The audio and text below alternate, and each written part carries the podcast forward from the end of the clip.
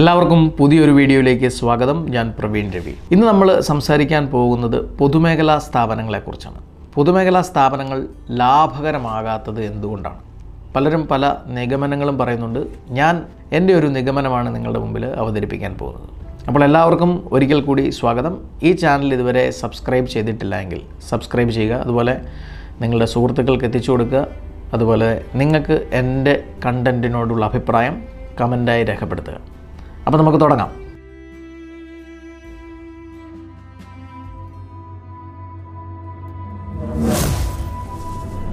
Socialist communist വിശ്വാസികളെ സംബന്ധിച്ച് ഓരോ വ്യവസായവും കുറച്ചാളുകൾക്ക് തൊഴിൽ കൊടുക്കാനുള്ള ഒരു ഉപാധിയായിട്ടാണ് അവർ കാണുന്നത്.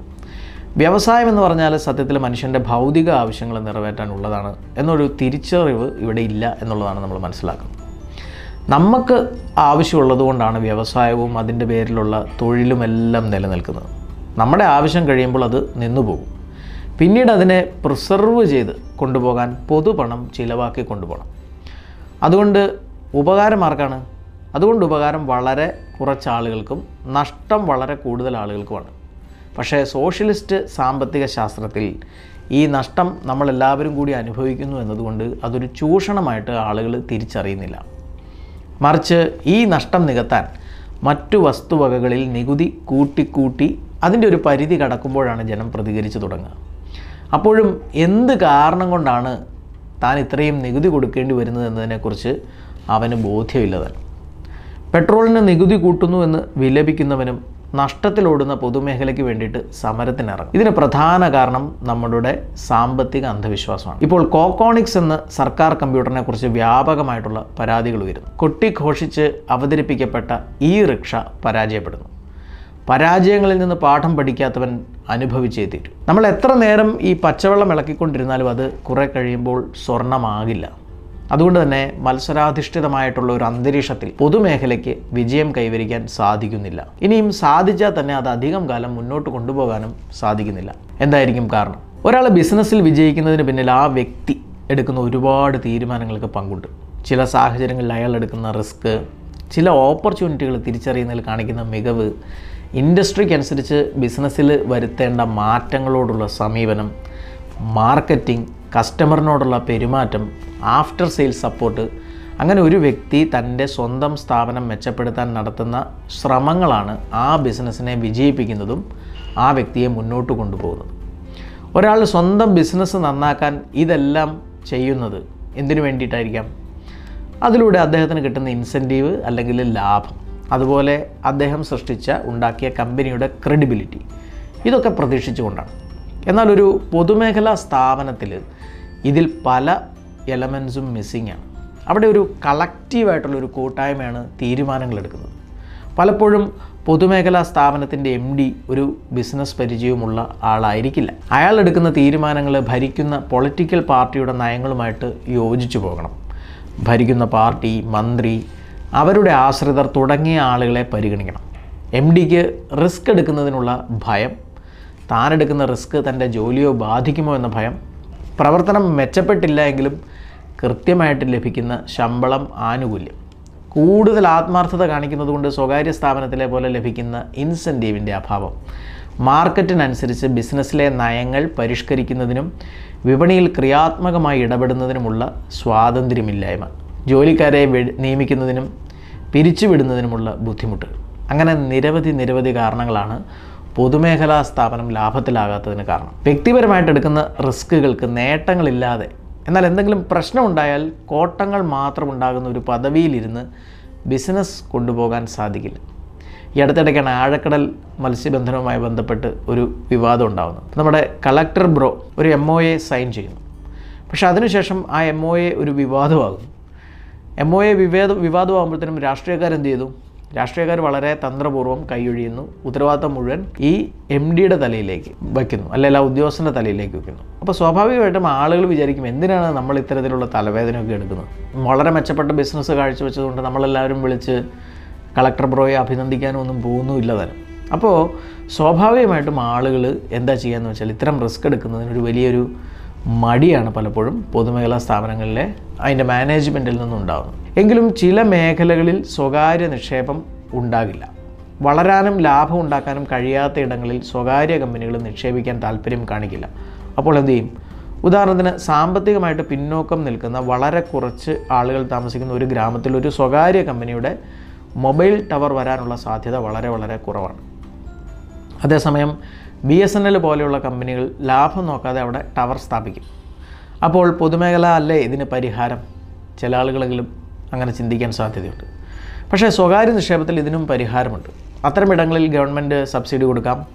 അതുപോലെ സ്വകാര്യ നിക്ഷേപകരെ ടവർ ഉണ്ടാക്കാൻ അവർക്ക് ഇൻസെന്റീവ്സ് കൊടുക്കാം. അങ്ങനെ വളരെ കുറച്ച് ഇടങ്ങളിലെ ടവറുകളുടെ ബാധ്യത സർക്കാർ കുറച്ച് കാലത്തേക്ക് ഏറ്റെടുത്താൽ മതിയാവും. അതിനു വേണ്ടിയിട്ട് ഒരു കമ്പനി തന്നെ തുടങ്ങി അവിടെ കുറേ ഉദ്യോഗസ്ഥരെ എല്ലാം മെയിന്റെയിൻ ചെയ്ത് കൊണ്ടുപോകണമെന്നില്ല. ഇനി അതുമല്ല എങ്കിൽ ഈ കമ്പനികളുടെ സി എസ് ആർ ഫണ്ടൊക്കെ ഇപ്പോൾ വരുന്നുണ്ട്. അതൊക്കെ ഇത്തരം സ്ഥലങ്ങളിൽ ഉപയോഗിക്കാം. ഒരുപാട് opportunities there are plenty of opportunities to address this issue പക്ഷേ നമുക്ക് പൊളിറ്റിക്കൽ വില്ലുണ്ടാവണം ദീർഘവീക്ഷണം ഉണ്ടാവണം എന്ന് എന്ന് മാത്രം ചിന്തിച്ചാൽ മതിയാവും. എനിക്ക് ചോദിക്കാനുള്ളത് എന്തിനാണ് സർക്കാർ ബിസിനസ് ചെയ്യുന്നത്? സത്യത്തിൽ സർക്കാർ ബിസിനസ് ചെയ്യുന്നത് കോൺഫ്ലിക്റ്റ് ഓഫ് ഇൻട്രസ്റ്റ് ആണ്. ഒരേ സമയം റഫറിയും കളിക്കാരനുമാകുന്നത് എങ്ങനെ ന്യായീകരിക്കും? പലപ്പോഴും ഈ തൊഴിലാളി സംഘടനകളിൽ കൂടി തൊഴിലാളികളുടെ ഇടയിൽ സ്വാധീനമുണ്ടാക്കാൻ രാഷ്ട്രീയ പാർട്ടികൾക്ക് ഇത്തരം പൊതുമേഖലാ സ്ഥാപനങ്ങൾ ഉണ്ടാവേണ്ടതുണ്ട്. ഇപ്പോൾ കോൺട്രാക്റ്റ് തൊഴിലാളികളെ നിയമിക്കുക വഴി ലഭിക്കുന്ന കോഴ അതുപോലെ അവരുടെ രാഷ്ട്രീയ അടിമത്തം ഇതൊക്കെ ജനാധിപത്യത്തിൽ വോട്ടായിട്ട് മാറ്റാം. അങ്ങനെ വരുമ്പോൾ നഷ്ടത്തിൽ പോകുന്ന പൊതുമേഖലാ സ്ഥാപനങ്ങളെ നമ്മുടെ നികുതിപ്പണം കൊടുത്ത് തീറ്റിപ്പോറ്റാം. എന്നിട്ട് ഇതേ ജനം നികുതി കൂട്ടിയതിന് ബഹളം വയ്ക്കുമ്പോൾ അങ്ങോട്ടും ഇങ്ങോട്ടും ചെളി വാരിയെറിയാം നിങ്ങൾ പെട്രോളിനും ഡീസലിനും അതുപോലെ നിത്യോപയോഗ സാധനങ്ങൾക്കും കൊടുക്കുന്ന നികുതി കൊണ്ടുപോയി പുട്ടടിക്കുന്നത് ഇത്തരം പൊതുമേഖലാ സ്ഥാപനങ്ങളാണ് എന്നോർക്കണം. ഇപ്പോൾ കോക്കോണിക്സ് വാങ്ങിച്ചു കുറേ ആളുകൾ അവർക്ക് അതുകൊണ്ട് വലിയ നഷ്ടമുണ്ടായി. അപ്പോൾ നമ്മൾ വിചാരിക്കും വാങ്ങിച്ചവർക്ക് മാത്രമാണ് നഷ്ടമെന്ന്. തീർച്ചയായിട്ടും അല്ല. വാങ്ങിക്കാത്ത നമ്മൾക്കും കൂടിയാണ് നഷ്ടം. ഈ റിക്ഷ പരാജയപ്പെടുമ്പോൾ ഈ റിക്ഷ വാങ്ങിച്ചവർ മാത്രമല്ല അതിന്റെ നഷ്ടം അനുഭവിക്കുന്നത്. വാങ്ങിക്കാത്ത നമ്മളും കൂടിയാണ്. കാരണം ഈ നഷ്ടമെല്ലാം നമ്മൾ നികുതിയായിട്ട് പല രീതിയിൽ സർക്കാരിലേക്ക് അടച്ചുകൊണ്ടിരിക്കുകയാണ്. ഇത് പലപ്പോഴും നമ്മുടെ ആളുകൾ മനസ്സിലാക്കുന്നില്ല. ഇപ്പോൾ സർക്കാർ നഷ്ടം സഹിച്ച് സിമന്റ് ഉണ്ടാക്കി വിൽക്കുന്നത് കൊണ്ട് സാധാരണക്കാരന് സിമന്റ് വില കുറച്ച് കിട്ടുന്നുമില്ല. അതേപോലെ തന്നെ നഷ്ടം ഉണ്ടായിക്കഴിഞ്ഞാൽ നമ്മുടെ നികുതി പണത്തിൽ നിന്ന് എടുക്കുകയും ചെയ്യും. നമ്മുടെ ആശുപത്രികൾ വിദ്യാലയങ്ങൾ ഇവിടെയൊക്കെ മികച്ച സേവനം നൽകേണ്ട പണമാണ് ഇങ്ങനെ കൊണ്ടുപോയിട്ട് നശിപ്പിക്കുന്നത് എന്നോർക്കണം ചില ആളുകൾക്കെങ്കിലും ഒരു വിചാരമുണ്ട് ഈ മുതലാളി എന്ന് പറഞ്ഞു കഴിഞ്ഞാൽ രാവിലെ എഴുന്നേറ്റിട്ട് വെറുതെ ബീഡിയും വലിച്ച് അല്ലെ സിഗരറ്റും വലിച്ച് കള്ളും കുടിച്ച് എല്ലാവരോടും ഉത്തരവിട്ട് അങ്ങനെ സുഖിച്ച് ജീവിക്കുന്ന ഒരാളാണ്. സത്യത്തിൽ നിങ്ങൾക്ക് അറിഞ്ഞുകൂടാ ഒരു കമ്പനി നടത്തിക്കൊണ്ട് പോകുന്നതിന് ഇരുപത്തിനാല് മണിക്കൂറും വിജിലന്റ് ആയിട്ടിരിക്കേണ്ട ഒരു വ്യക്തിയാണ് ഒരു കമ്പനി ഉടമ എന്ന് പറയുന്നത് എന്തൊക്കെ പ്രഷറുകളാണ് അയാൾ അനുഭവിക്കുന്നത്? ബാങ്കിൽ നിന്ന് എടുത്ത ലോണ് കൃത്യമായിട്ട് തിരിച്ചടയ്ക്കണം.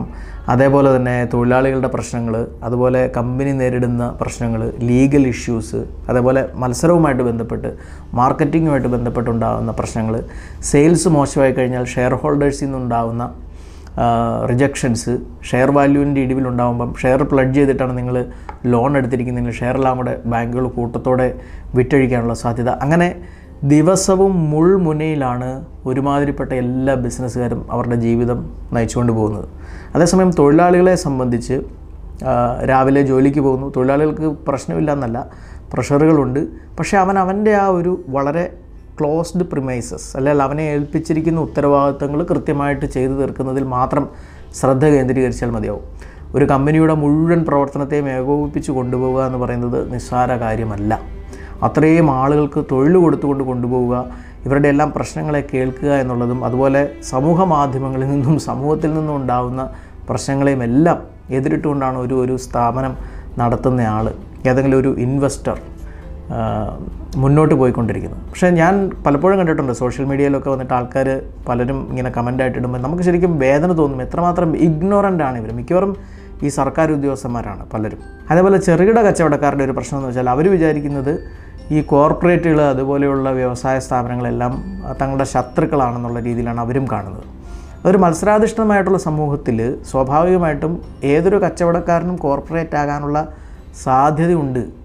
ആ സാധ്യത നിലനിർത്തുന്നതിന് വേണ്ടിയിട്ടാണ് നമ്മൾ പരിശ്രമിക്കേണ്ടത് സർക്കാരിൽ പ്രഷർ ചെലുത്തേണ്ടത്. അല്ലാതെ ഏതെങ്കിലും ഏതാനും ചില കോർപ്പറേറ്റുകളെ മാത്രം സഹായിച്ചുകൊണ്ട് പോകുന്ന ഒരു വ്യവസ്ഥിതിക്കെതിരെയാണ് സത്യത്തിൽ നമ്മൾ സമരം ചെയ്യേണ്ടതും പ്രശ്നങ്ങൾ ഉണ്ടാക്കേണ്ടതും പകരം കോർപ്പറേറ്റുകൾ ശരിയല്ല എന്ന് പറയുമ്പം നിങ്ങൾ നാളെ നിങ്ങളുടെ കമ്പനി നിങ്ങളുടെ മകനോ മകളോ വളർത്തിയെടുക്കാനുള്ള ഒരു അവസരത്തെയാണ് നിങ്ങളവിടെ തടഞ്ഞു വയ്ക്കുന്നത് അപ്പം ഈ ഈ ബിസിനസ്സിൽ ഒരാൾ ഒരു വ്യക്തി എടുക്കുന്ന റിസ്ക് എലമെന്റ് അല്ലെങ്കിൽ സ്ട്രെസ്സ് അതിന് വേണ്ടിയിട്ടുണ്ടാകുന്ന അവന്റെ ബുദ്ധിമുട്ട് അതായത് നമ്മുടെ ഒരു ചെറിയൊരു ഒരു നീക്കം പാളിപ്പോയാൽ നമ്മുടെ കംപ്ലീറ്റ് ബിസിനസ്സും അവിടെ പൊളിയാണ് ഫ്ലോപ്പ് ആവുകയാണ്.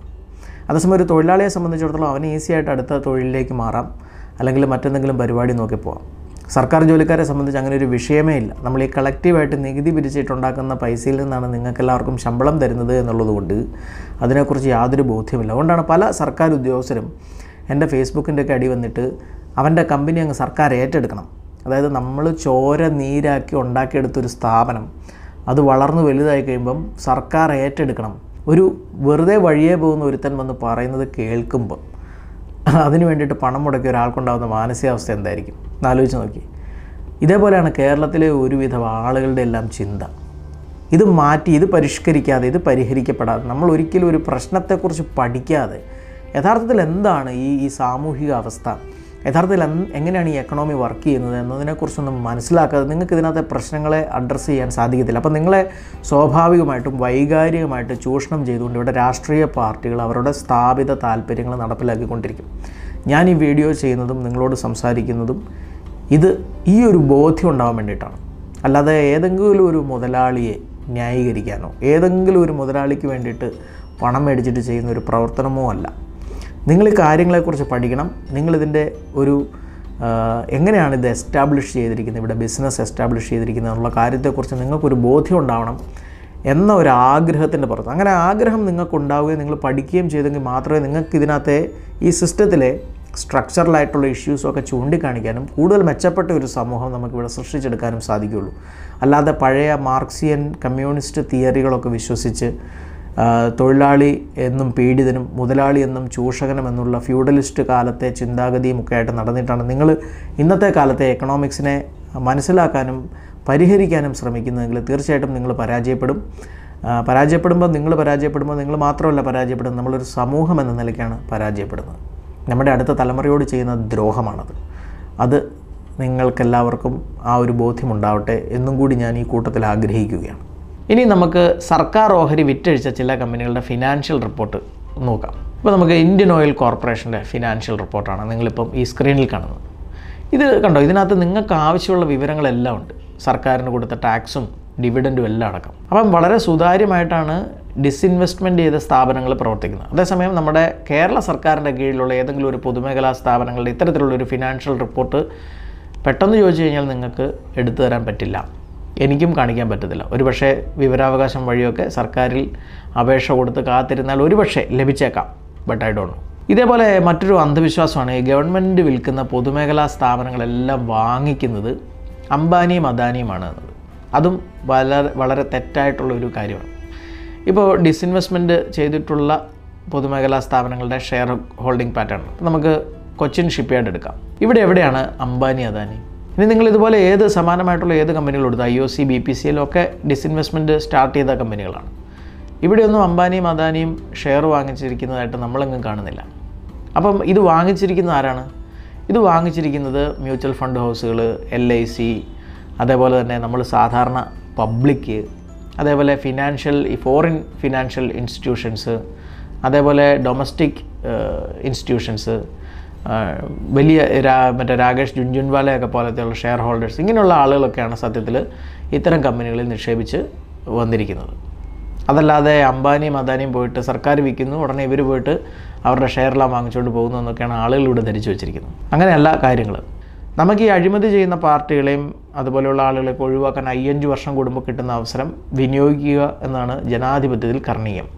അല്ലാതെ ചൂടുവെള്ളത്തിൽ കഴുകാൻ പാടില്ല എന്നൊക്കെ പറഞ്ഞ് നമ്മുടെ കിട്ടുണിയെ ജസ്റ്റിസ് മേനോൻ മാനേജ് ചെയ്ത പോലെയല്ല കമ്പനികളെ അതുപോലെ കോർപ്പറേറ്റുകളെ സർക്കാർ മാനേജ് ചെയ്യേണ്ടത്. അപ്പോൾ നമ്മൾ പറഞ്ഞു വന്നത് ഇത്രയാണ്. നഷ്ടത്തിലോടുന്ന പൊതുമേഖലാ സ്ഥാപനങ്ങൾ സർക്കാർ സംവിധാനങ്ങൾ ഇതെല്ലാം നടത്തിക്കൊണ്ട് പോകുന്നതിന് വരുന്ന ചിലവാണ്.